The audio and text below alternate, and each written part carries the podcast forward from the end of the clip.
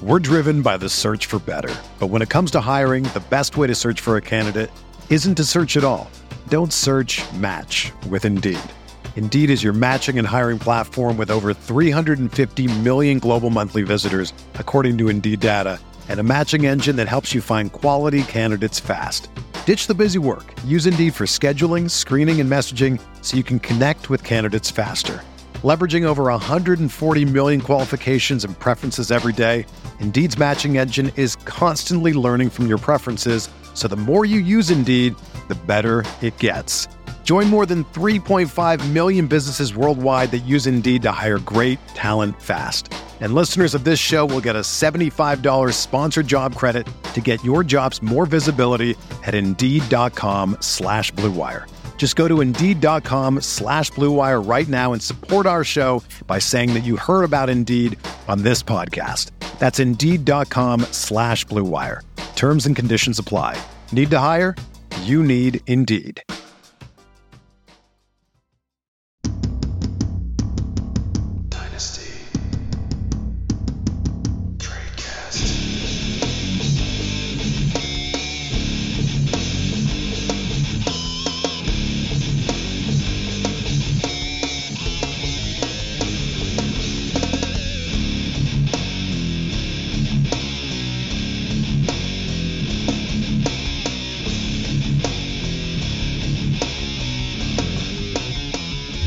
Hello, everybody, and welcome to another edition of Nice Cast on RotoViz Radio, brought to you by the Blue Wire Network and RotoViz. It is the show before the NFL draft. It is our inaugural, or not inaugural. It's our what's it- Annual. annual. There you go. There we go. That's the word I was looking for. The annual rookie mock matrix. I know that um, the the haters and losers, of which there are many, were in our mentions saying, "There's no way Dan's going to rep- record the podcast on Tuesday morning. Hasn't done it for six weeks." Guess what? We're here Tuesday morning recording. Hopefully, our lovely editor Justin Peak gets us in your ear holes Tuesday night, Wednesday morning, maybe Wednesday afternoon at the latest. Uh, D- uh, Justin, that's me saying, "Get it done, let's go." As you're editing this Wednesday night. Anyways, uh, quick, quick turnaround we have here. So we're doing uh, some quick news and notes. One news and note we forgot that I think happened a couple weeks ago, and one news and note that happened on the Monday before recording this the day before. Um, so we have two news and notes, and then the rookie mock matrix. We went 20 deep. We'll kind of maybe speed it up as we get deeper into the pool. And of course, this happens every year when we do the rookie mock matrix. Towards the end, there's a couple, couple players who are like, "Why didn't we pick them earlier?" Um, but we see how it goes. It's what happens when you rookie mock matrix. Sometimes you forget players, but um, rookie mock matrix is coming your way. But before we start with that, we have the Monday, the big Monday news. I know we we mentioned this a few weeks ago. It's been kind of like been impending news that we knew was going to happen. We just didn't know when it was going to drop. We thought it would drop potentially on on Friday draft day. It dropped on Monday draft week. Aaron Rodgers is officially, I think, officially, maybe waiting for a physical. But by the time you're listening to this, the physical's probably been done. Aaron Rodgers officially a New York Jet. Um, the compensation is essentially a second round pick and a first round pick in 2024, along with a pick swap in uh, the 15 to 13 uh, for 2023. Um, we kind of already talked the dynasty values of the Rodgers and the Jets and all these different things. I do think that for now, this is a, nice bump up for Jordan Love. He does have some semblance of job security. Uh, you know, until Thursday, there's the potential they they draft a quarterback in the first round, but, but probably not. But I will say, in terms of Jordan Love, people have been mocking uh, J- JSN after this trade up that maybe the Packers might even trade trade up even higher to, to secure JSN. But if if Jordan Love has a receiving corps of Christian Watson and Jaxon Smith-Njigba, and then he has the, the talented running backs with AJ Dillon and uh, and Aaron Jones, that would be a nice group to work with. And certainly they'll invest additional picks in the later rounds in weapons, something they never did for, for, for Aaron Rodgers, of course. Um, but I think that the biggest winner here are Garrett Wilson, who obviously is getting a short term nice bump in the quarterback position, and uh, Jordan Love, who is getting some job security and additional weapons potentially. Uh, any other takeaways from this trade, dynasty wise? No, I, I think, and the the rookie mock matrix may not reflect this feeling, but um, I think it's a huge bump for Garrett Wilson, even if it is only a year or two years, whatever it ends up happening to be, because this solidifies his early seasons where with these young wide receivers isn't always the case. Sure, you can look at, you know, 800 to 1,000 yard seasons, a few touchdowns. Uh, that, that kind of seems to be the norm unless you have a Hall of Fame type player like a Justin Jefferson or Ja'Marr Chase. For me, this puts Garrett Wilson up at like wide receiver five. I, I, I would put him ahead of of Jalen Waddle because Waddle has to deal with Tyreek Hill. I would put him ahead of Tee Higgins because he's the wide receiver two behind Ja'Marr Chase. Uh, you know, Amon Ra, I, I, think he is pretty darn close. And, you know, it, it's going to be a really, really strong wide receiver group uh, at the top. All these guys are between like 22 and 25. And we might not see a lot of changes in that in that group for the next few years. So I think it moves Garrett Wilson up. Uh, I think Breece Hall either stays as RB one or RB two, depending on where uh, Bijan Robinson goes, and you know what we think about Jonathan Taylor, Kenneth Walker, all those guys. So um, I, I, think all in all, this is is very very fun, and actually had a very brief. Well, it was mostly a comment and a follow up, uh, but a, a short conversation about Jordan Love value in Superflex. I think once you get past you get you get past the obvious top running backs, Jackson Smith, Jaxon Smith-Njigba, and the three quarterbacks. Depending on how you feel about Jordan Addison, is kind of that line for in Superflex. I'd probably give up 108 for Jordan Love because after that, it's there's so much uncertainty in the class that uh, you know, unlike other years where it's like, oh, we can you can still get steals in the second. And like, sure, there's gonna be some of those guys, but there's such a clean line that if you offered somebody the 107 or the 108, again, depending on how you feel about either Will Levis or Jordan Addison, you could stand to make a massive profit if somebody's looking to sell high on Jordan Love and realize the potential that we saw, you know, four years ago. And other people are saying, well, you could do the same thing with Will Levis. I, I hate to say it because we there it's never a sure thing until it happens. I think we know Will Levis is bad. I still think that we've seen small little pieces of hope from Jordan Love, drafted highly, maybe properly drafted too highly. Um, but sitting behind Aaron Rodgers for that amount of time and, and working with him and seeing how things are done, and then towards the end, when he does get playtime, starting to look like Aaron Rodgers a little bit on field, that that to me was was pretty meaningful and and and even if it was very short lived, only a few plays, looking like that to me meant a lot than to just go out there, burn the clock, and you know just run the ball. So I, I think that I think that price is fair. You I don't think you can give up more, and I don't think you're going to get him for anything less. Yeah, I mean, just comparing Jordan Love with, with Will Levis, my my biggest concern with if I was trading away Will Levis or the pick that would become Will Levis for Jordan Love would be the difference between the two players is that I think they they probably have similar ceilings in in 2023, but the difference is is that Will Levis could be you know demonstrably bad and have a Zach Wilson type rookie season and he's still going to be a, a top 24, top 25 quarterback. If Jordan Love is very bad in 2023, it's over for him. They're going the Packers are going to invest in quarterback in the 2024 draft. There there is no leash for Jordan Love long term, whereas Will Levis has, you know, some goodwill to burn in the form of the fact that he hasn't been sitting on a bench for 3 years. Even if he goes after Hendon Hooker, which he will. Will Levis is not going after Hendon Hooker. Would you like to place a wager, Nathan? All right, let's move. Let's move on to our. Well, unless you have something else for uh for you know the whole deal. I suppose we could probably mention Odell Beckham Jr. The you know that that signing that happened that we just didn't mention. Um, for me, uh, it's it's a there's not enough volume. This isn't a passing offense. We don't know what Lamar is doing. They still have Rashod Bateman but we don't know what this offense is. We we don't know who's going to be quarterback. Is it Huntley? Is it Lamar? Is it whoever? Um, so I, I mean, sure, it's Odell. If you have him, hold him. I don't think this is gonna this is going to lead to any sell highs. I think that might happen about week four to a contender if you're not contending or if you don't need the points. You can you can move Odell if he is producing, but you know, 30 year old wide receivers are are tough. Anytime you can derive any kind of value out of them, uh, uh other than points, I, I, think to me is a win if that's what you're looking to do. Again, if you don't need the points and you've been sitting on Odell Beckham this whole time, to me it's a pretty easy sell once he has a game where he scores points because that will be as valuable as he'll ever be. Yeah, I, I don't have a ton of faith in Odell Beckham Jr.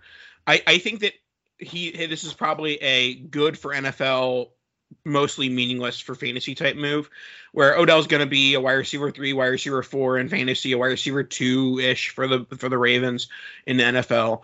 Um, so I think that good best ball type play where he might have a couple like twenty point games. Um, but I think that if you're going to have OBJ in your weekly lineup, it needs to be a deeper lineup play where you know you you can afford him having a three catch for 34 yard game because I would not be surprised if that is like his most likely out or most frequent outcome is a three catch for 34 or a four catch for 29 like you know that five to seven ppr point range is probably where i see his you know median game. And i think they'll have games where he goes you know zero to two catch. And i think there's going to be games where he goes five catches for 82 and a score. Um but I, I think that you have to understand there's going to be a very minimal median play there um, for obj uh, but I think it's good, for Lamar to you know have some semblance of a weapon, and obviously we'll see how healthy Odell Beckham is. Because if Odell Beckham is as healthy as he was during the Rams Super Bowl run, he could legitimately be a wide receiver two ish for fantasy. Sure. Um, but after several tears of his knees, how good is he going to be? Is the question. Um, let's transition into our rookie mock matrix. We're doing Superflex this year. We don't always do Superflex because there's some years where the rookie mock matrix would literally just all be quarterbacks um, if we did it. But there's very minimal. Uh, I'll do a little sneak peek. We have exactly one quarterback that was taken in the rookie mock matrix, uh, or one one 2022 quarterback that was taken in the rookie mock matrix. So that leaves some more room for other players. Um, we we did 20 deep. We'll probably go a little bit more in depth for the first few and maybe uh, speed through the last few. I had the first pick. We're going to go back and forth. It's not snaking. Um, so I'm cheating by having better picks than Dan. um, with the first pick, I went with Breece Hall. Uh, we have, uh, you know, he was the 101 in 2022. He's the 101 in this combined rookie mock of 2022 and 2023. Uh, he was very, very good uh, as a rookie until the injury obviously a little bit limited of a sample size. He's getting added a much needed quarterback upgrade with Aaron Rodgers. And that offense is going to be very explosive. It has another player that's going to be drafted in this mock and Garrett Wilson. You know, Elijah Moore was, was jettisoned out, but I wouldn't be surprised if the Jets continue to invest a little bit. Um, you know, they added Mecole Hardman, they added Allen Lazard, um, and uh, Jeremy Ruckert, you know, last year. So very young offense, and Hall is going to be, you know, a linchpin of it. So I, I think he is the RB one most likely. Yeah, I think he's the RB one um, in Dynasty in the RB one in this mock. Uh, so I'm going Breece Hall. Uh, what are you doing with number two? So number two, I'm going with Bijan Robinson. I will preface this by saying I just was not really thinking when I was writing down my picks and just started with rookies while Nathan was getting all, every sophomore in the entire uh, you know universe. So if it was me, I, I would have probably flipped Breece and Garrett. I probably would have went Garrett one and Breece three with Robinson at two still. Coming off injury, you know, I you gotta you gotta have a little bit of hesitancy towards it. Uh, but it's uh, we essentially, in my opinion, have RB one A, B, and C with Jonathan Taylor added in between these two, and I mean Travis Etienne, who I think no, he was he was two years ago. Uh, he can be in that conversation. Kenneth Walker, uh, I think, is going to be up in that conversation. I think the top end of running back is is going to be young and it's going to be productive. We'll see how long some of these guys last. So yes, Bijan Robinson. We'll see where he goes. My inkling uh, lies in two camps. I think the Indianapolis Colts, not the I'm sorry, not the Indianapolis Colts. The um, Chargers and the Cowboys are going to be the two teams I see as as fit most. Uh, the reason I say Chargers, Tom Telesco was actually in Indy uh, working under Chris Polian during the 2009 draft when they drafted Donald Brown. And Don, who, uh, not not Chris Polian, Bill Polian. Uh, it was Chris Polian was the GM then. Who's Chris Polian? His son.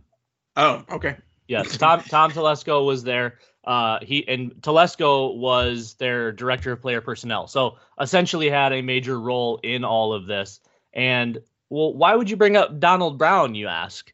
What does that mean? You ask. Well, when looking at RotoViz box score scout uh, for the prospect edition, uh, Robinson's top rated uh, simulation or, or similarity, I guess, uh, using a pick of 25 is Donald Brown and then Dalvin Cook. So Donald Brown was pretty highly regarded, probably went a little early, earlier than everyone maybe thought he would have. Uh, but you know, Donald Brown, Dalvin Cook, Breece Hall, all these guys going in that that 25 to 40 range are are all, you know, at one point or another have been highly regarded in the fantasy, you know, community, the dynasty community. So I think the Chargers make a lot of sense there with or without Austin Ekeler. And then if, if he doesn't go there, I would essentially lock in, bet every future I possibly could that the Dallas Cowboys would be selecting Bijan Robinson. Yeah, my only, I mean, this is a very like nitpicking concern. My only concern with Bijan, I feel like there's not as many good RB landing spots as there has been the last few years. Like we there's don't not, need we, we don't need him though. We have two, and he's going to one of them. yeah, we'll see. Um, but yeah, I'm not like I, I think that honestly the the top tier is probably three, maybe five deep, depending on what, what you're looking at right now in, in the this rookie mock matrix. Um, so, but the this third guy I think is definitely in the same tier as the other two. And you, you mentioned that you would have flipped Breece Hall and are my next pick, Garrett Wilson. So with the 103 in the rookie mock matrix combined 2022, 23 draft, I'm taking Garrett Wilson. Um, obviously, great prospect, ended up being a top 12 uh, NFL draft pick, and is now being paired with one Aaron Rodgers. So I'm, I'm getting two Jets right off the bat. Not that we're building teams here. First Um, time ever that there's there's never been a year in the history of the NFL where two Jets have been this highly regarded. Uh, yeah, and then also, you know, just a stellar draft class from 2022. You also have Sauce Gardner on the defensive side. They just absolutely smashed the draft uh, in 2022. Um, and now they're adding Aaron Rodgers. So, yeah, Garrett Wilson is a great long term play. I think that he can definitely potentially, you know, enter the Ja'Marr Chase, uh, Justin Jefferson sphere this year. Um, I don't. I'm not saying that's a likely scenario, but I think that he is definitely the most likely out of any player in this mock to enter that sphere would be Garrett Wilson, followed by a player that, that you'll end up taking later. Um, but yeah, that's where I'm at with Garrett Wilson is that he has a huge ceiling, huge floor, and is adding Aaron Rodgers. So I think he's the pick here. Yeah, absolutely. Uh, one of those guys that I was iffy on coming out of, of, of college. I didn't really know how I felt about him. You could see you could see that it was there, but nothing nothing for me ever like jumped off the page like this guy was going to be a star the way it did with like Justin Jefferson. Uh, yeah, and the, and the and one thing over the last like five six years, the Ohio State and Alabama receiving corps are like breaking our metrics brains because we can't look we can't look at market share, we can't look at dominator rate. Obviously, those are still great metrics, but Garrett Wilson isn't going to jump off the page. Michael Thomas uh, of years past isn't going to jump off the page with the market share because there's four other NFL wide receivers with him in a receiving corps. Yeah, yeah, no, it, it's it. Well, yeah, that's that's one. That's definitely one way you have to like put it in your brain, especially these some of these big schools. A lot of these guys, even a place like Oklahoma, somebody like Marvin Mims gets buried on a depth chart there too, just because he either gets injured or you know falls behind, whatever it is. Uh, th- there's so many schools now that have so many players. You know, Clemson, what we were calling that wide receiver university for a little bit. LSU had that long string of guys. So yes, trying trying to keep an eye on the numbers, but also be able to see what that they can do on the field. I, you know, I, I like I said, I thought I thought he was going to be good. I didn't see greatness, but I saw greatness last year with what was arguably the worst quarterback situation in the NFL. So we'll move on to four. At four, we're going to see the first quarterback coming off the board, and that's Bryce Young. Uh, definitely the the most polished of the quarterbacks here, in my opinion. Size, obviously, being a, a worry. Um, you know the the prospect score box score scout is is uh, great when it you know helps helps your your case and it, it sometimes it can be a little difficult when it goes against it so with your draft pick of one because he is going one highest comparable uh, with only 42% sim score which is I'm, I'm okay with is Zach Wilson. So that's not great. uh, nearby, you also have Tua Tagovailoa, Sam Darnold, Mark Sanchez, Jared Goff.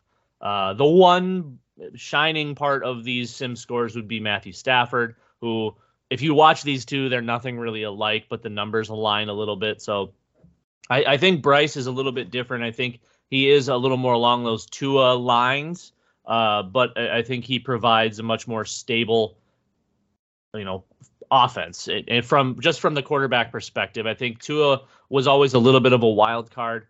Bryce seems much more composed. Um, and he's coming into a really good situation in Carolina with they just added uh, you know a, a, couple of, of veteran wide receivers. I think that will help. They add in the running game and they're surrounding that team with a lot of talent. They, they're they're forming what's going to be a pretty darn good defense here soon.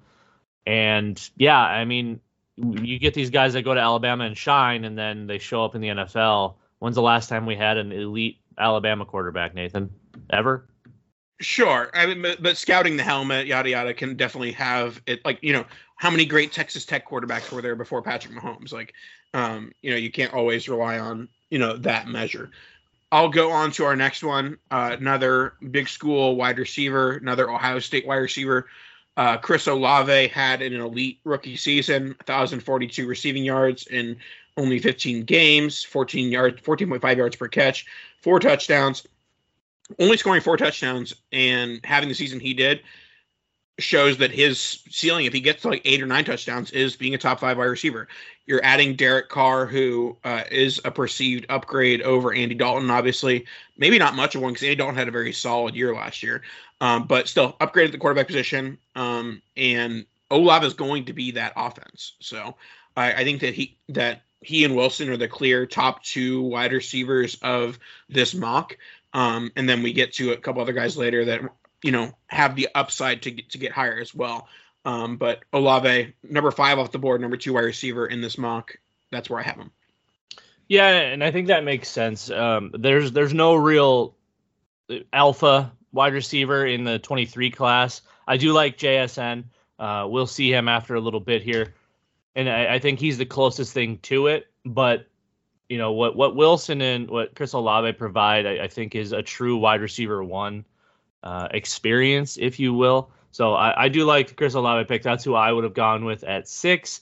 Unfortunately, Nathan took him.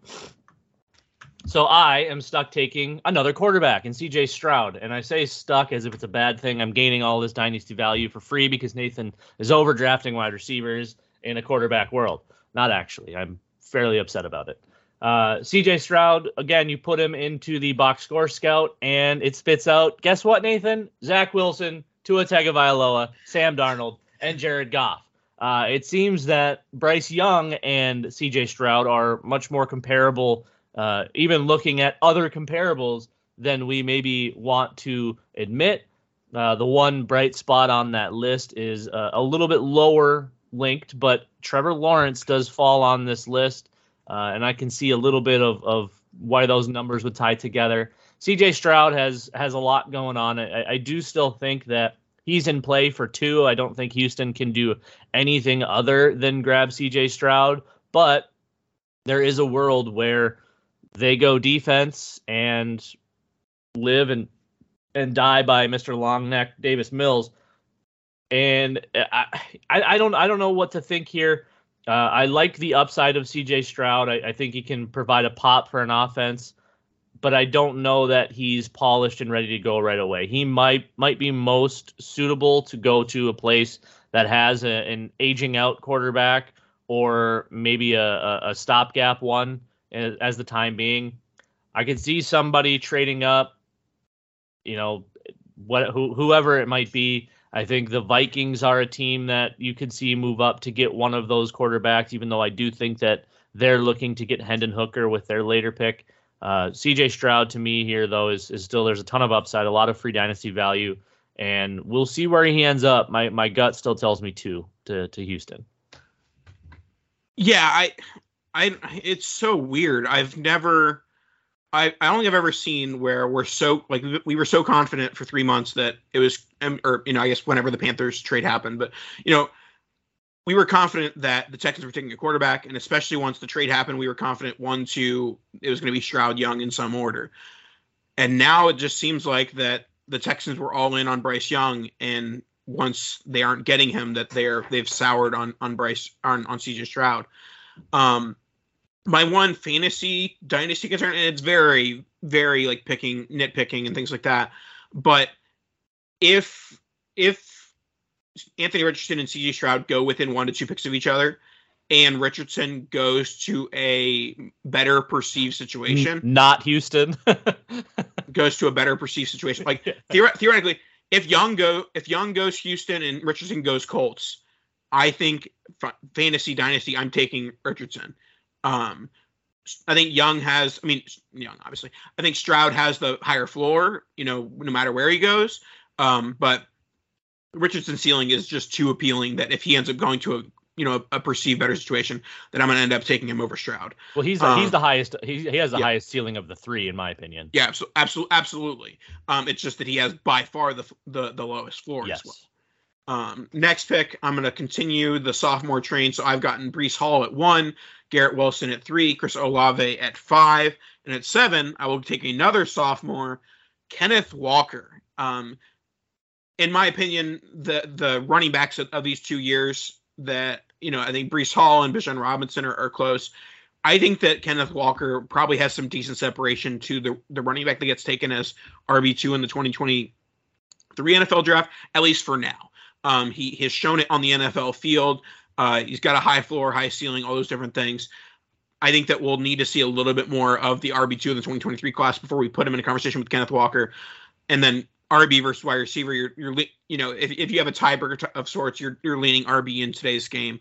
So that's why I have Kenneth Walker going seven.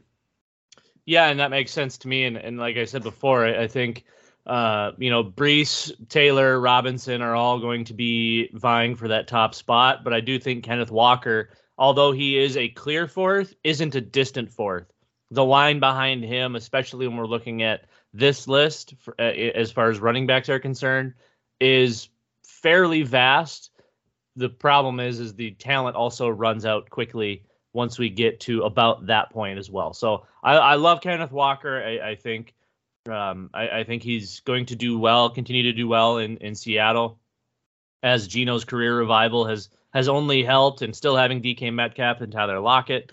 Um, that that offense is going to continue to be strong, to continue to be solid. Uh, a pick that I would have made again had he been there at eight, uh, but he wasn't. So very nice pick, Nathan. Uh, at eight, I'm taking Jaxon Smith-Njigba. Uh, my clear wide receiver one in this class. I, I don't think it's necessarily close. I think he has the potential to be a wide receiver one. However, I do think he would work best as uh, you know in one of those super pairings, like a you know like your Evans and God uh, Godwin, like your Tee Higgins and Ja'Marr Chase, like what was Justin Jefferson and Adam Thielen, uh, Tyreek Hill and Jalen Waddle. I think he's going to be an exceptional two in a situation like that, or he could be a. I think he can be that that Brandin Cooks. I think he could be that DJ Moore type guy, where he just have his underwhelming thousand yard seasons and like five touchdowns. That- You know, I, I don't want to say underwhelming because that's a really nice stat line to do seven years in a row or whatever Brandin Cooks did it for, and whatever DJ Moore is on pace to do it for. But I, I think we might be we might be stuck with that unless he goes to unless he slides to a Minnesota or he slides to uh, you know maybe Green Bay's in play now at at uh, 13. Maybe that is is that pick, but I think Jaxon Smith-Njigba is your wide receiver one here, and outside of Garrett Wilson and Chris Olave, I I don't think there's any way you could put one of the 2022 wide receivers ahead of him. Yeah, for sure. And I there is some floor concerns. Like I love Jaxon Smith-Njigba. I think that he is definitely the highest ceiling guy left on the board right now. Uh, but let's say in some crazy world Jaxon Smith-Njigba falls to pick 25, 26, 27. I'm probably leaning towards some of the higher drafted um, 2022 rookies in that scenario. I don't think that's going to be the case. I think that Smith-Njigba's floor is probably at 13 to the Packers pick, you know, assuming the, the Rodgers deal ends up gets gets sh- shaken out. Um, but draft capital wise, if he falls a little bit, I might end up leaning towards some of the uh, 2022 wide receivers instead. But as it stands at my current projection, I would also take Jaxon Smith-Njigba with this pick. Um, next pick, I'm going to take my first rookie off the board, and it is the QB three in this draft, the QB three in the 2023 class. It's Anthony Richardson. I'm taking the swing, taking the you know uh, the big swing here. There is also draft capital concerns here. Like I, I wouldn't be shocked if Richardson goes two, four. I wouldn't really be shocked if Richardson like goes to the mid teens. Um, he could really go anywhere right now because um, the there's a lot of teams that are you know imprinted on like oh this guy definitely likes this like the Raiders definitely like Levis or you know the Colts definitely like this guy. It doesn't seem like there's anyone any team that's like oh Richardson's not getting past this team, which is somewhat concerning. But if Richardson, Richardson ends up getting high draft capital, he's going to be on the trajectory to being a top dynasty quarterback with his rushing ability, with his big arm. Um, so yeah, Anthony Richardson is my pick here. Um, and this would also be a bit of a tier break here from from Richardson to the next player. Yes, I, I definitely agree. I, I think once we get to that that spot, and uh, I would say depending on where my next pick goes, he could be included in that tier. However, I just don't think it's in the cards. I don't I don't see I don't see it. But yes, Anthony Richardson would have been my pick again. I considered him at eight. I, I just couldn't decide if I wanted JSN or Richardson and I ended up going with the wide receiver because I think that there's a higher floor with with JSN. However, I don't think Anthony Richardson's floor is zero. I think he has an established floor. It's just not as high as you would like it to be when you're spending a lot of draft capital. But at nine, this is I would say free value here. I, I think he has a chance to grow in I mean exponentially and it, it, if he busts, I mean, you, yeah, sure, you lose out on maybe getting Drake London a little bit earlier. Uh, but out, outside of that, I think this is an obvious pick. Again, would have been my pick at 10. I'm going Jahmyr Gibbs. Uh, I'm not in love with the prospect, even though I should be, because I always harp on pass catching for running backs. But that's pretty much all he can do. Uh, you know, we loved Shane Vereen at one point in time, and that's pretty much all he could do. And that's kind of what I see with Jahmyr Gibbs. Uh, there's a little flash of Giovani Bernard in there, a little bit, a little bit more shiftiness. The people comparing him to Alvin Kamara, I never understood. He runs with zero of the of the fierceness that Alvin Kamara ran with, even at Tennessee.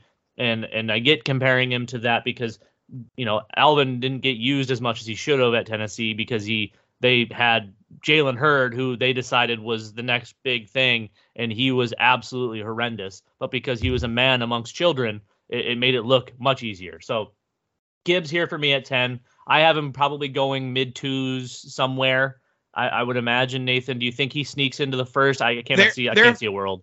There have been people mocking him to um, to Kansas City in the first, to one of those later first round picks, um, potentially to Philadelphia. Um, I, I don't necessarily see it more so because, and I, I, wish I could remember who who posted it, but if Jahmyr Gibbs goes in the first round, he would be the the skinniest first round running back since like 2000. Um, eh, the NFL doesn't typically draft first round running backs anymore, and when they do, they're horses. They're Todd Gurley. They're Jonathan or John Taylor didn't go in the first round, but like they're they're that type of body type. They're not your shifty, you know, Shane Vereen, which I I think Gibbs is a much better back than, than Shane Vereen. Um, but I do think at the time though, we were excited about Shane Vereen at the time, Nathan. You were probably still in diapers, but we were excited about Shane Vereen. We're driven by the search for better. But when it comes to hiring, the best way to search for a candidate isn't to search at all. Don't search match with Indeed. Indeed is your matching and hiring platform with over 350 million global monthly visitors, according to Indeed data and a matching engine that helps you find quality candidates fast. Ditch the busy work. Use Indeed for scheduling, screening, and messaging so you can connect with candidates faster. Leveraging over 140 million qualifications and preferences every day, Indeed's matching engine is constantly learning from your preferences, so the more you use Indeed, the better it gets. Join more than 3.5 million businesses worldwide that use Indeed to hire great talent fast. And listeners of this show will get a $75 sponsored job credit to get your jobs more visibility at Indeed.com slash BlueWire. Just go to Indeed.com slash BlueWire right now and support our show by saying that you heard about Indeed on this podcast. That's Indeed.com slash BlueWire. Terms and conditions apply. Need to hire? you need Indeed. Another day is here, and you're ready for it. What to wear? Check. Breakfast, lunch, and dinner? Check. Planning for what's next and how to save for it? That's where Bank of America can help. For your financial to dos, Bank of America has experts ready to help get you closer to your goals. Get started at one of our local financial centers or 24-7 in our mobile banking app. Find a location near you at bankofamerica.com slash talk to us. What would you like the power to do? Mobile banking requires downloading the app and is only available for select devices. Message and data rates may apply. Bank of America and a member FDIC. All right, let's continue our conversation. I'm going back to the veteran pool, a guy who I know you're not the biggest fan of, and I think it's more so because of his situation than his talent. Um, another top 10 uh, NFL draft pick in the 2022 NFL draft, Drake London. Um, I think that they're going to give Desmond Ridder a year. Uh, and I think that Drake London is going to be, you know, a one-two punch with Kyle Pitts as expected. I think both of those guys have a better year in 2023 than they did in 2022. And I think they'll benefit from having a full offseason of preparation with Desmond Ridder as their QB1. And if it if it crashes and burns, if Ridder is as bad a passer as maybe you think he is, they're set up to be to have a top five, top four, you know, draft pick, which would then put them in position for a Caleb Williams or a Drake Maye. Well, this is my issue a few years ago when everybody started drafting Calvin Ridley like he was the second coming, and then Kyle Pitts came along, and the talent was absolutely there. But as soon as it was as it was Atlanta at four, I was out. I, I get it. I get it. I do because immense talent, but I'm out. Situation is arguably the worst in the NFL. Uh, and I saw it from uh, miles away. We've ta- we've had this conversation for quite literally years at this point, Nathan. Atlanta was was on pace to be horrendous. We saw there there was no light at the end of the tunnel for Matt Ryan. It was just a cliff, and he hit it and then went to Indy. Now they have Des Ridder. They had Marcus Mariota. It's going to be a quarterback wasteland because the rest of that team is not bad enough for them to be picking one. They're going to continue to get, you know, five to 12 picks because they keep playing, they keep fighting, they keep trying to win when they should be throwing and they should be losing. Now, if Desmond Ridder ends up being somewhat adequate, this situation could change. I don't think he's there yet in his progression as a player. I, I, don't think he needed time to sit behind somebody, and I don't mean six games. I would argue six years would have been better. Uh, so yes, I, I get it with London. He's your prototype wide receiver one. He's big. He he can get downfield. He can make the contested catches. The situation for me is arguably the worst outside of maybe Houston, depending on what they do at quarterback. Um, yes, draft capital is great. But draft capital is only great when you have somebody to throw you the football and for you to be able to make plays. I don't think Drake London is someone that can transcend an offense. I think he needs a quarterback. Uh, obviously, that you know, he, college did him well, but he he to me is I don't want to say just another guy, but I think he's in the tier above just another guy. I think there's there's probably four, maybe five wide receivers I would have taken before Drake London here. All right. So, which would be your number one wide receiver on the board at pick 12? Pick 12, I'm going George Pickens. Uh, that may be slightly unpopular. Uh, people. You know, the, the, the Steelers like eighth wide receiver. You know, no, no big deal. He's terrible. sure. Wide receiver two, maybe one, depending on how bad Diontae Johnson decides to continue to be. So, Pickens, for me, I, I think shows the, the ceiling of your AJ Greens. Uh, obviously, AJ Green was great, arguably a Hall of Famer, but Pickens has those same abilities. I think he can be that guy. And I think as Kenny Pickett continues to grow, George Pickens can continue to work his way up as well. He had a strong start to his rookie year, uh, and and that team that had a fairly weak offense. We saw Najee Harris go, I mean, make a complete 180 and just look like uh, like you and I were out there running the football for the Pittsburgh Steelers, Nathan.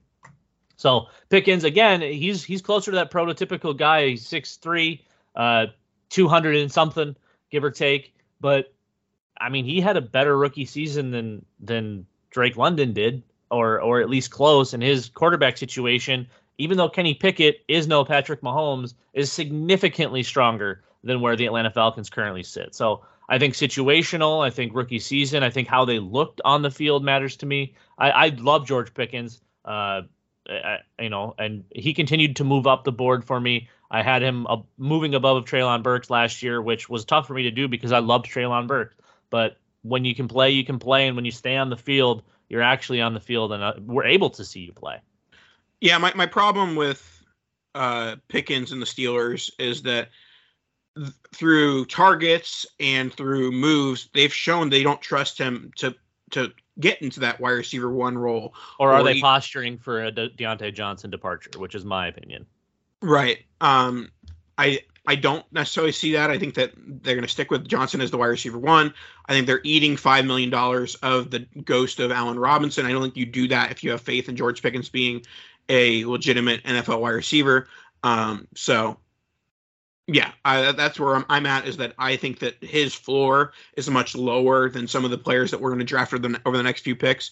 So uh, I I think that the, the the lack of targets in his rookie year are a concern, and the the incoming Allen Robinson is a somewhat concern as well. Um, next, we have Treylon Burks, uh, number 13 pick in this draft. I was a huge Treylon Burks guy. You know, before the draft, I had him as the wide receiver one, above Yeah. Olave, above above Garrett Wilson. Obviously, the the Tennessee Titans, and even more so, the Tennessee Titans in 2022 was not a good landing spot. He did have some health concerns. Uh, Treylon Burks, even concussion concerns, which are definitely not something you want to see early on in his career. Um, I'm buying Treylon Burks at this pick with the hopes of maybe they end up with like a Hendon Hooker type, or maybe they end up with a top QB in 2024. Uh, but also, he is really the only show in town. There's nothing else in that Titans offense that excites me. You know, you have a, an aging Derrick Henry. You have really nothing at the wide receiver position. So Burks should and will be funneled targets and ways to touch the ball. I would not be shocked to, to if they start to look at Treylon Burks, and they should look at Treylon Burks in a Deebo Samuel type role in that Titans offense. I don't know if the, the Titans and Mike Vrabel are creative enough for that, but they should because you want to get the ball in your most talented player's hands, and I think that's Burks. Yeah, that that's again, it's one of those things where situation matters, and and when you split when you split targets with Chig Okonkwo, who nobody knew of until he started catching passes and looking like like an absolute freak out there. Uh, I still love Treylon Burks. I, I will always have love for him. I love the college tape, and I, I see I see an NFL potentially star there. I think he has the the most room for growth on this list. If he if he comes back and he's healthy and he can get a hundred targets. I'm not asking for the world, Nathan. I'm asking for a hundred targets. He'll catch 75 of them, assuming that Ryan Tannehill can still hit the broadside of a barn, and or what Malik Willis, I suppose. And we'll see him rise up. We will see him surpass a lot of these guys, and he'll get into that top seven or eight category on this list. I think it, it doesn't take much for somebody with that draft capital to slide back up. Yes, the injuries are scary, the concussions don't don't help. We just we need to see him on the field in a consistent manner and getting targets consistently. He had 50 some targets last year. That's no that's no way to evaluate a player and and you know really kind of lean on it. So I still have faith in Treylon. I want to see him back and, and healthy. At 14, I'm pairing up with George Pickens, and I'm taking Kenny Pickett here, the, the sole quarterback taken uh, from the 2022 class. I still don't love Kenny Pickett. I think he's a very mediocre thrower of the football, and I, I mean, he's a game manager at best. However, he is a starting quarterback, and these are free points at this pick. So for me, Kenny Pickett is a good value. He's only 24 and there's really no other line you could draw for the Steelers to have a different starting quarterback outside of injury, a surprising trade, or a surprising draft pick.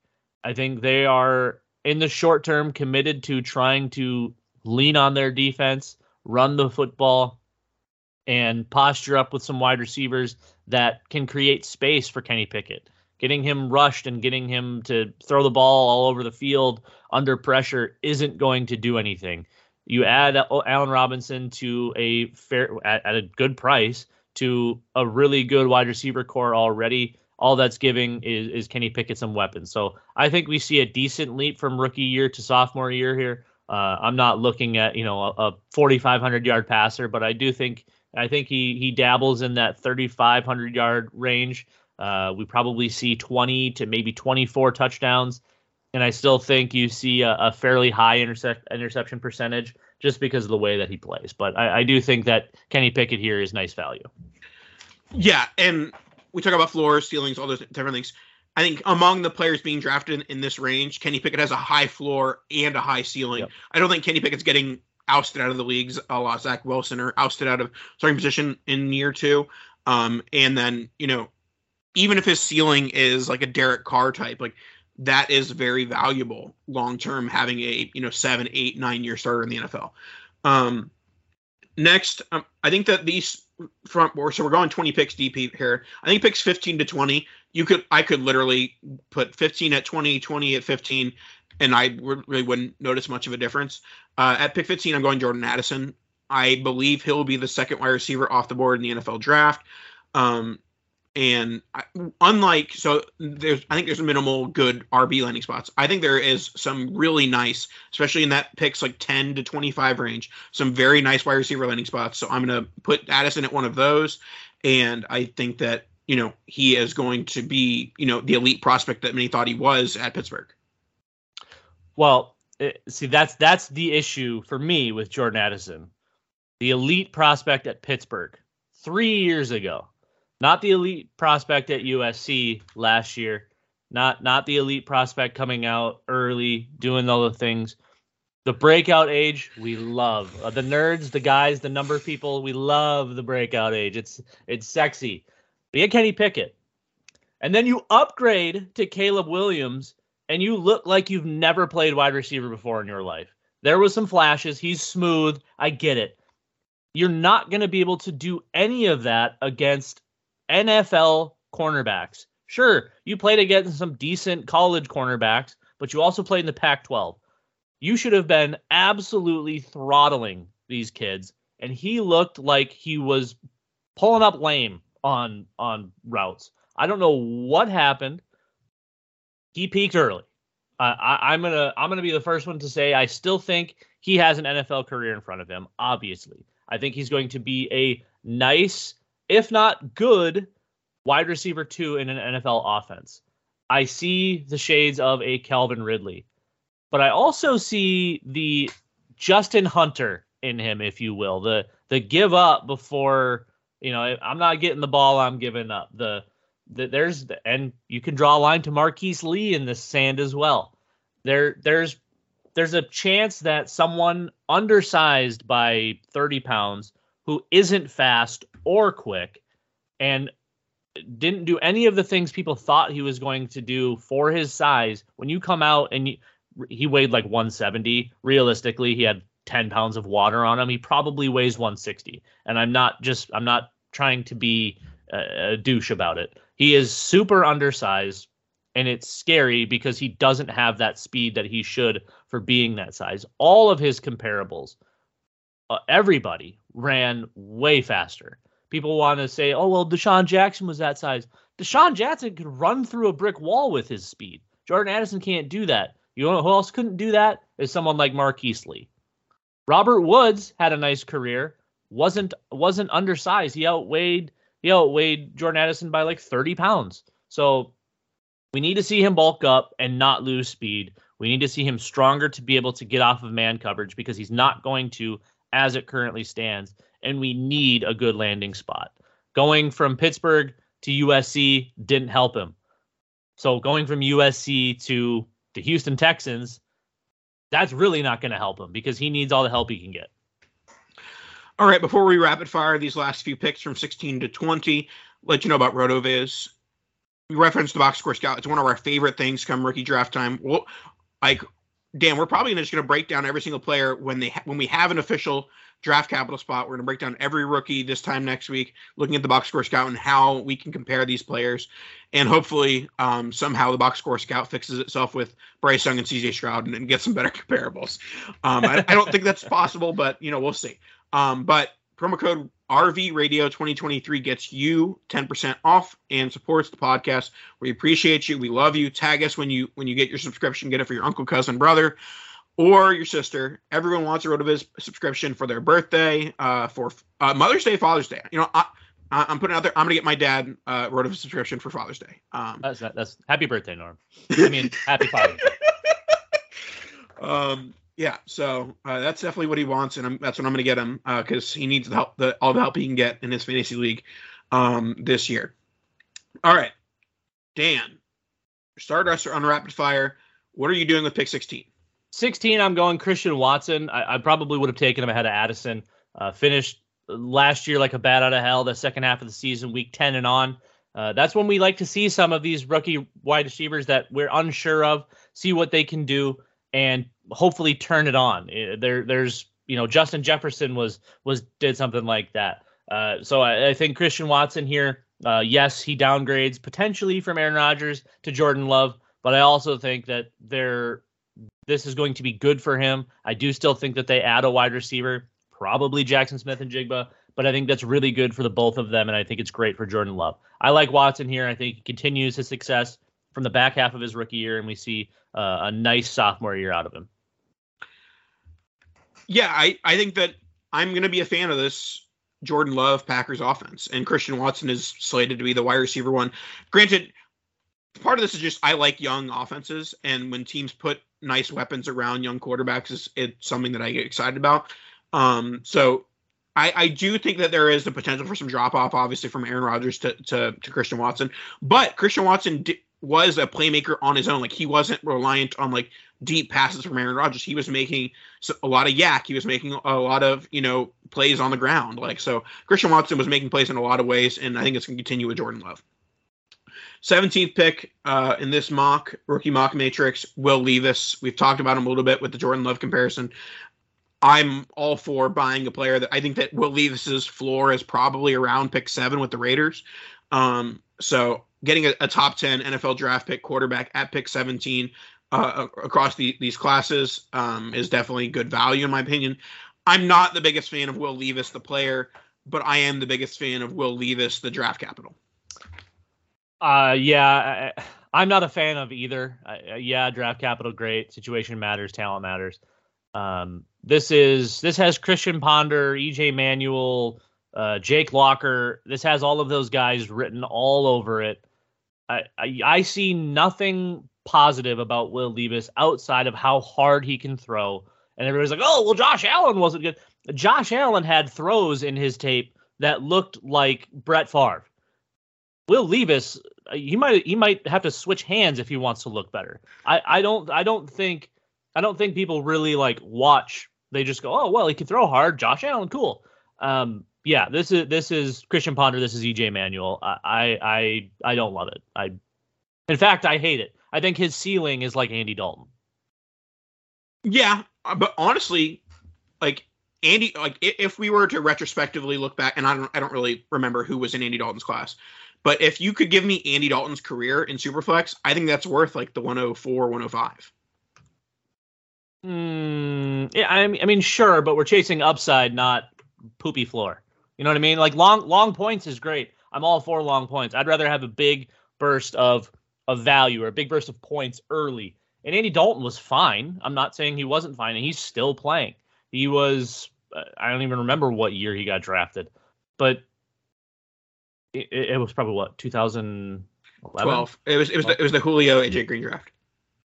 Oh yeah, so greatness followed by a redhead. So, uh, yeah, no, I mean, sure, if if that's the ceiling you want to chase, great. The problem is, is that the floor is guys that didn't know their their head from their ass, and he is that. He is the epitome of that. I, I don't know how people are seeing it any other way. I've seen people saying he should be like the quarterback two in this class. All right, uh, who are you taking after Will Levis off the board? Uh, a surprising one for me that came on strong last year is Jahan Dotson. Obviously, he went on that absolutely crazy touchdown scoring tear. Uh, Sam Howell seems to have won over the Commanders' front office, and he'll most likely be the starting quarterback there. And hopefully, we can see a continuation of what Dotson does and and, and has been doing. Uh, a pretty high margin, you know, obviously touchdowns uh, aren't aren't the easiest to to come by, and scoring seven of them in a short period of time is pretty fantastic. Uh, I, I, hope that they continue to use him the way that they were using him early, pre-injury, and hopefully they don't, you know, use uh, Antonio Gibson and Brian Robinson and Curtis Samuel and all of these guys in the exact same way as like a baby blankie for Sam Howell. They need to stretch the field. They need to get the ball moving, and uh, they've got a lot of. Are honestly, they got some fun weapons. This offense could be good. So hopefully, we see them continue to do things the right way and get someone like Jahan Dotson the football in the red zone or down the field. As the world's biggest Sam Howell fan, uh, I am excited for Jahan Dotson and hopefully a you know potentially a full year of Jahan uh, Dotson with Sam Howell ends up being very uh, good. I, I think that Dotson was the first pick in this draft where I was like, oops, like I kind of forgot about him. Like I would definitely take Dotson over Pickens personally. I think Dotson, Burks, Addison is probably pretty close. Dotson probably has a much higher floor than than uh, than Burks and Addison at this stage. Um, but I think that Burks and Addison probably have a little bit higher of a ceiling at, at, at this point. Um, so that that's where I'm at with Dotson is that he he probably fell a little bit in this draft, um, and he's gonna you know be very solid. The the, the, the dynasty or fantasy question would be how much can you do as the wide receiver two in the Commanders' offense? Because I don't necessarily see him surpassing Terry McLaurin. No, but McLaurin has 120 targets. Last year, Curtis Samuel had 92. I think those two guys can very easily flip. I, I don't think, you know, as as much as we probably should be targeting tight ends, I don't think that's really necessary. Antonio Gibson had 60 targets. He doesn't need all those. JD McKissic, you can launch him straight to the freaking moon if you want with his 40 targets. Spread those out amongst your playmakers. Sure, Curtis Samuel probably should still get 70 to 90 targets. Great. But Dotson should also be getting the exact same number. And your tight end should just be your your you know your safety blanket, your safety valve. Terry McLaurin should absolutely lead the team in targets with 115, 120 plus. We we just need to see them get, do it consistently and all of these guys to stay on the field. I think Dotson was well on his way to average to getting about 90 targets because he only played 12 games and he had 61 targets during that. So catching the ball down the field, 15 yards per catch, uh, seven touchdowns. Uh, it's yes, I, I, think I think Dotson is another one of these guys that has a chance to move way up, even though he will be the wide receiver two in this offense, regardless uh, of what happens. You're not passing Terry McLaurin. I think he has a chance to make a big splash. All right. Now, my next pick is going to be maybe a bit controversial. Player, more news and notes that we didn't hit on. Jameson Williams suspended for six games for making a sports wager on an NFL property, but not on an NFL game. Um, I wasn't even the biggest Jameson Williams guy in 2022. More so, I, I, liked the draft capital of him being drafted as a top 12 NFL draft pick. Um, so that's why I have him here. Uh, I think this Lions offense definitely has the potential to be really exciting. If the Lions go the route of an Anthony Richardson or potentially uh, Will Levis, like that offense could be very good with Amon-Ra St. Brown, Jameson Williams coming back from the suspension eventually, Don, D'Andre Swift, David Montgomery. The Lions are one of my favorite teams in the NFL right now.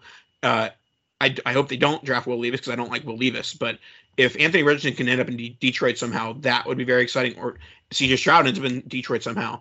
Um, I if if I'm Detroit, I'm really wondering what's the price to get from six to three. Like if it's literally just the price from six to three is giving up an early second or next year's first, like I think you hop on that and draft your quarterback in the future of Anthony Richardson or C.J. Stroud. Yeah, I, I, love Jameson Williams. Obviously, you know, doing the stupid thing and making the wager. Not a big deal. It, it shouldn't be a big deal. I get that they're not able to do it, uh, but you know, you gotta you gotta be smarter than that. So uh, yes, I love Jameson Williams. I, I, think this is a great value. Um, I, you know, again, he, I would have been picking him here had had you not taken taken him. I think it's hard to have him higher than this though because of the suspension and missing time. So uh, I, I, do I do like myself some Jameson Williams, and I don't know that quarterback necessarily matters for for that offense to be fun because they made it look fun with Jared Goff, Amon-Ra St. Brown. Uh, they they bring back Marvin Jones, so that that will that will probably be the role that Jameson Williams fills when he comes back. Is whatever we see uh, Marvin Jones do for the first five six games is probably what we're hoping Jameson Williams can do to follow up. So at 20, I I'm I'm going a, a little bit down the list. I'm, I'm taking my shot. Somebody that I love that I that I fell in love with the way a lot of you fell in love with Jordan Addison two years ago, three years ago. Uh, Kayshon, is it Boot? I think it's Boutte. Boutte. All right. I always called him Boutte, but I, I don't want to I don't want to offend the man that I'm picking with my glorious 20th pick. Uh, wonderful freshman season at LSU. Uh, you know, not not absolutely life changing by any means, but going 45 for 735 and 5 is nice. LSU has been not in a great space the last couple of years, though. Offensively, just as a team, losing Joe Burrow, Ja'Marr Chase, and Justin Jefferson, as well as Clyde Edwards Helaire and a couple of other key contributors, has not helped anyone in any fashion gain on on having decent draft capital. So I like Kayshon Boutte. I, I think that he he can be everything that Jordan Addison is or or is seeming to be. I think he can do the exact same thing. So these guys, like you said, Nathan, this last four, five, six, throw them in a hat, pick out a name. I think you're going to get something similar at the end of the day. So I I I still have hope that we can return to those. I, I don't struggle with the similar things that I struggled with on on Jordan Addison, even though Kayshon is maybe slightly under underweight, but I mean he's he's much more muscular, he's much stronger, uh, and we'll see. I, I, would imagine he'll be like a mid third type pick. Yeah, I, I, I liked Boutte as a you know a Devy pick, but uh, and obviously you know nit, uh, I said nitpick 18 times today, um, but there is a laundry list of players I would rather have than him. Uh, give me Zach Evans, Dameon Pierce, Rachaad White, Zach Charbonnet, Josh Downs. Uh, we we did Quentin Johnston probably is going to be our biggest surprise as an undrafted. Um, you know, many people have him as potentially the wide receiver one in this class. Um, and then the the ones that definitely slipped my mind a little bit, Brock Purdy um, could definitely have gone in this mock draft. Um, definitely a wider range of outcomes for him. He could be the San Francisco's starting quarterback on week one, or he could be behind Trey Lance, or he could be behind Sam Darnold. Like so many things could go on with with Purdy, but he could definitely like Purdy could end up being the best quarterback from that 2022 class. Yeah, and, and you know Quentin Johnston is one that that I get. I understand people want him in this space. I I struggle with Quentin Johnston. I, I see I see Kevin White all over again. That's that's all I can. It's all I can muster. Uh, but you know, Brock Purdy is definitely the one that we missed. I, I would put him right there with Kenny Pickett. Uh, I always, I always, there's always one. We always forget one, Nathan. So yes, I, I, would have Purdy up probably in that 10 to 14 range. Um, again, not not a game changing quarterback by any means, but he's the starting quarterback for the San Francisco 49ers.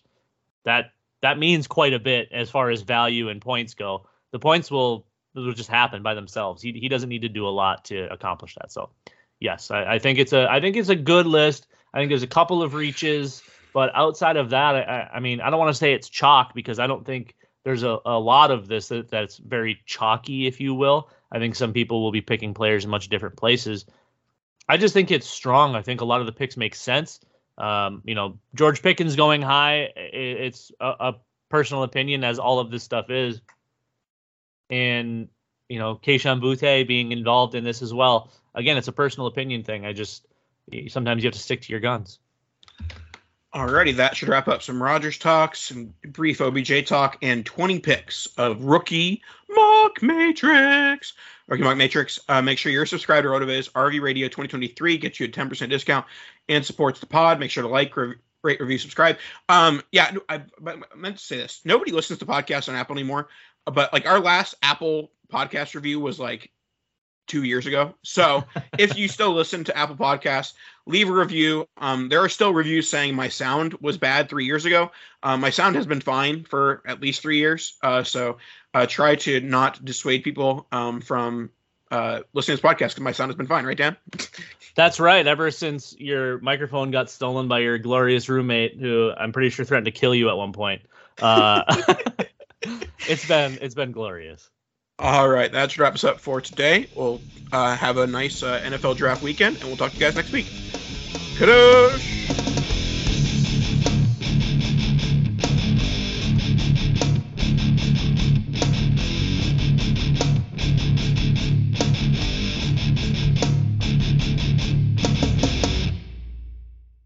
Everyone is talking about magnesium. It's all you hear about. But why? What do we know about magnesium? Well, magnesium is the number one mineral that 75% of Americans are deficient in. If you are a woman over 35, magnesium will help you rediscover balance, energy, and vitality. Magnesium supports more than 300 enzymatic reactions in your body, including those involved in hormonal balance.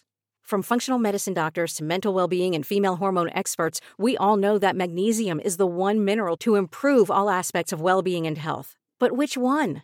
Magnesium Breakthrough from Bioptimizers, the trusted choice recommended by leading experts with seven best absorbed forms of magnesium to ensure your body receives the support it needs for overall well being. Go to bioptimizers.com slash balance today and use code BALANCE10 for 10% off. Support your journey to wellness at B-I-O-P-T-I-M-I-Z-E-R-S dot com forward slash balance.